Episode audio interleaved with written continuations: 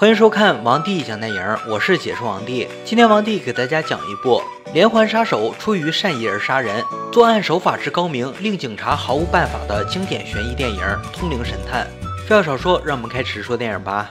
影片开始，一个光头在家中被害身亡。FBI 探员凯瑟琳和乔来到案发现场勘查，他们发现光头是被凶手用锐器刺穿后颈而死，这与之前的两名被害人死状一模一样。狡猾的凶手没有在案发现场留下任何 DNA。一筹莫展的乔打算邀请好友约翰出场。约翰曾是联邦调查局里赫赫有名的通灵法医。自从两年前女儿因白血病过世，约翰便辞掉工作，甚至舍弃了老婆，过起了独居生活。对于乔到来的目的，不用他开口，约翰就已经感应到了。可他并不想掺和进去。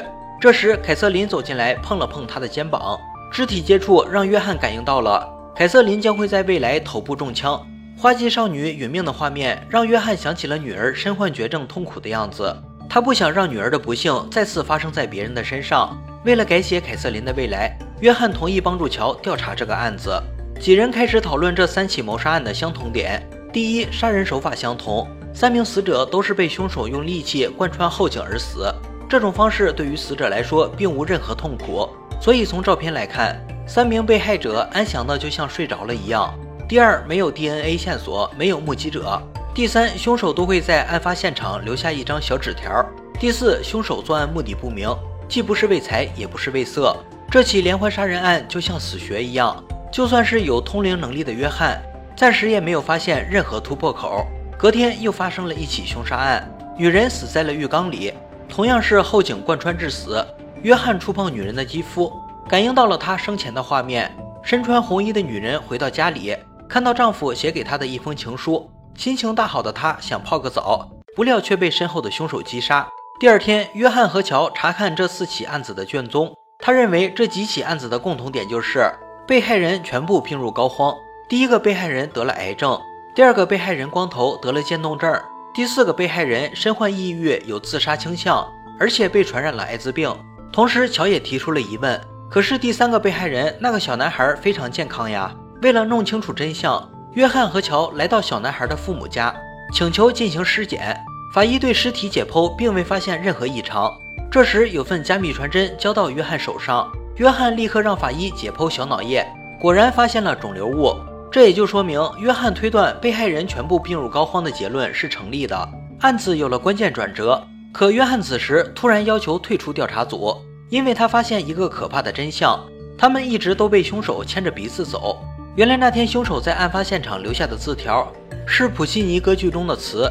那天约翰在看凯瑟琳给的资料时，听的就是那首歌。这说明凶手早就知道约翰会参与调查。说着，把拿到的那份加密传真递给凯瑟琳，上面的内容正是检查小脑叶。约翰断定凶手也是一位通灵者，而且比他的能力更强。他没有本事阻止凶手杀人。而他选择退出的另一个原因就是，这些被害人都是身患绝症、即将在痛苦中死去的人。这种安乐死式的死亡方式，对当事人、对家人都是最好的结果。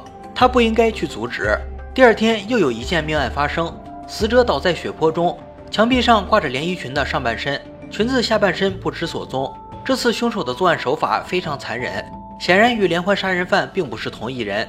约翰坐在大巴车回家时。脑中又出现了奇怪的画面，而刚到家，乔就找上了门，说第四名被害人洗澡水的化学分析结果出来了，除了艾滋病毒呈阳性，还发现了微量的蜗牛素，这种毒来自于花瓣。随后，乔将约翰带到了凶手采摘花瓣的地方，通过触摸花枝，约翰感应到有人在捡鲜花，还感应到了有条花裙子就在不远处的垃圾桶里，正是凶案现场消失的那半条裙子。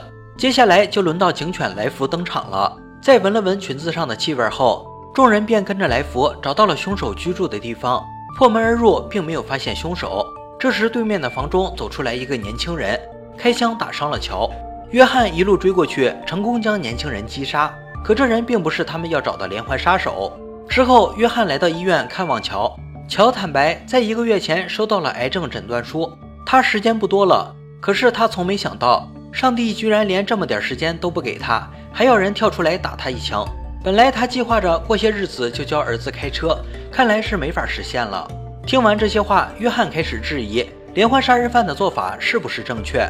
善意的谋杀也是谋杀，他没有征求当事人的同意，凭什么要以上帝的视角来做这个决定？几天后，乔因为伤势过重因公殉职。在葬礼上，约翰拥抱了乔的儿子，得知他以后会考入斯坦福大学，这才有了些许的宽慰。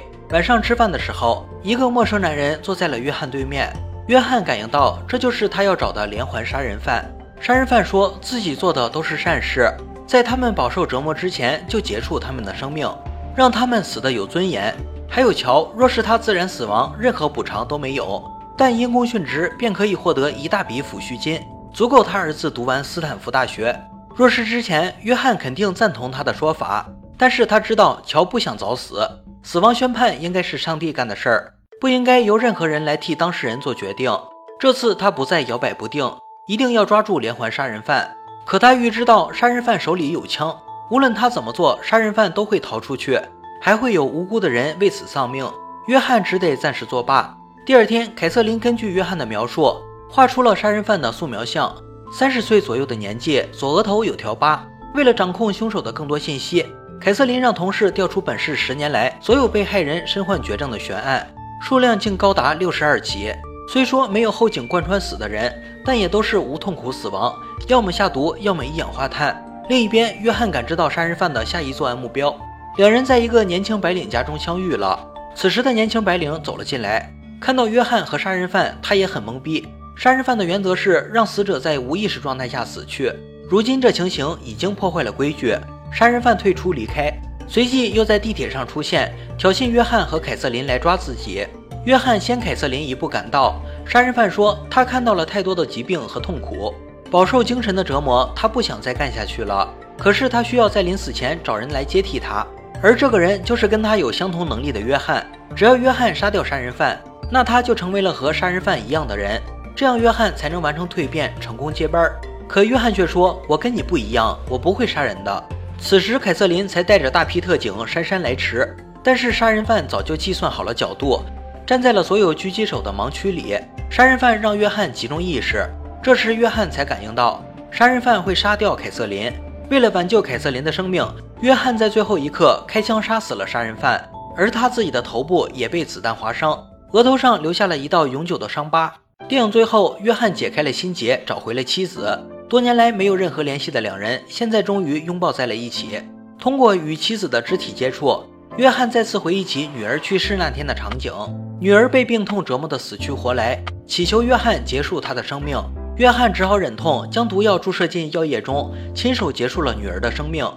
电影到这里就结束了。直到最后，导演也没有交代约翰会不会接杀人犯的班儿。正是开放式的结局和片中的诸多伏笔，才让这部《通灵神探》成为了经典。对于剧本探讨的关于安乐死的问题，王帝认为还是要遵从本人的意见。片中的凶手做法显然有些过于偏激。正如约翰所说，每个人都有选择自己生存的权利，善意的谋杀也是谋杀。从另一角度来说，凶手让一个七十多岁的老头来接班的想法本身就有点不靠谱。